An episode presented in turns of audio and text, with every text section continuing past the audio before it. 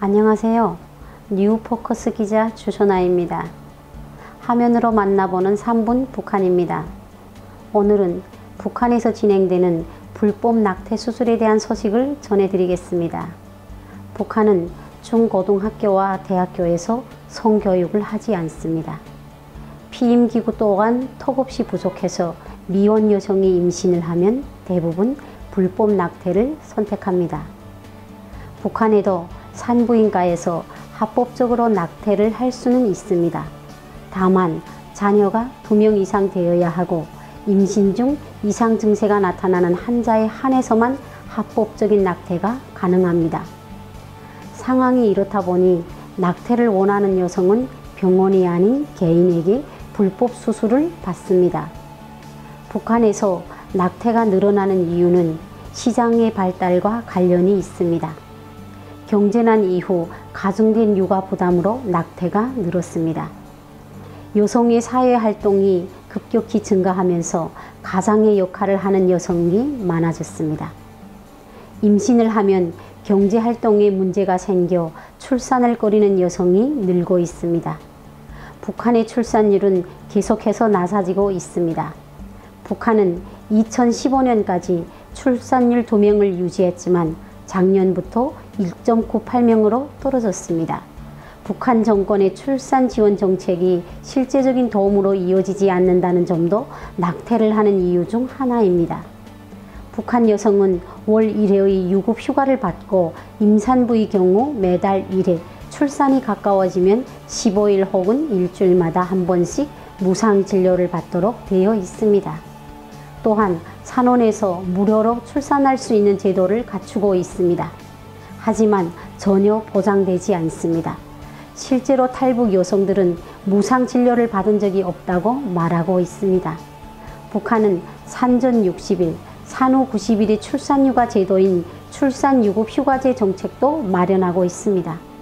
이 기간 동안 임산부는 시간 외 노동 및 야간 노동에서 제외되는 조치를 받습니다.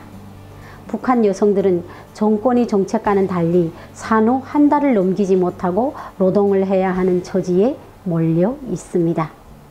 한편 북한에는 낙태를 전문으로 하는 개인 의사가 있습니다.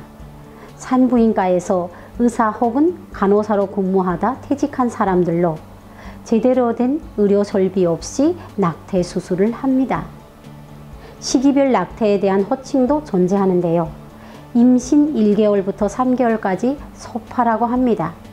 낙태 수술이 비교적 쉬운 시기라는 것이죠. 6개월부터 9개월까지는 중기중졸이라고 합니다. 불법 낙태 수술을 하는 개인 의사들은 간단한 의료기구로 수술을 합니다. 마취 없이 손짐작으로 수술하기 때문에 위험이 큽니다. 낙태를 경험한 여성들은 창자를 긁어내리는 아픔과 같다고 말합니다.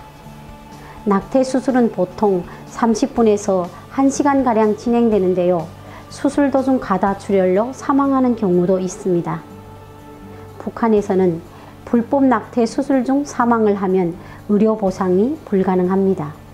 오히려 사망 후 뒷말이 나오지 않아야 한다며 숨기는 경우가 많습니다. 2017년 현재 북한에서 거래되는 불법 낙태 수술 비용은 북한 돈 10만 원으로 쌀 20kg 가격과 같습니다. 하루 보러 하루를 사는 북한 여성들에게 낙태 수술 비용은 큰 부담으로 다가갈 수밖에 없습니다. 지금까지 북한에서 벌어지는 불법 낙태 수술에 대한 이야기를 해봤는데요. 여성에게 있어 가장 힘든 시기는 출산의 10개월일 것 같습니다.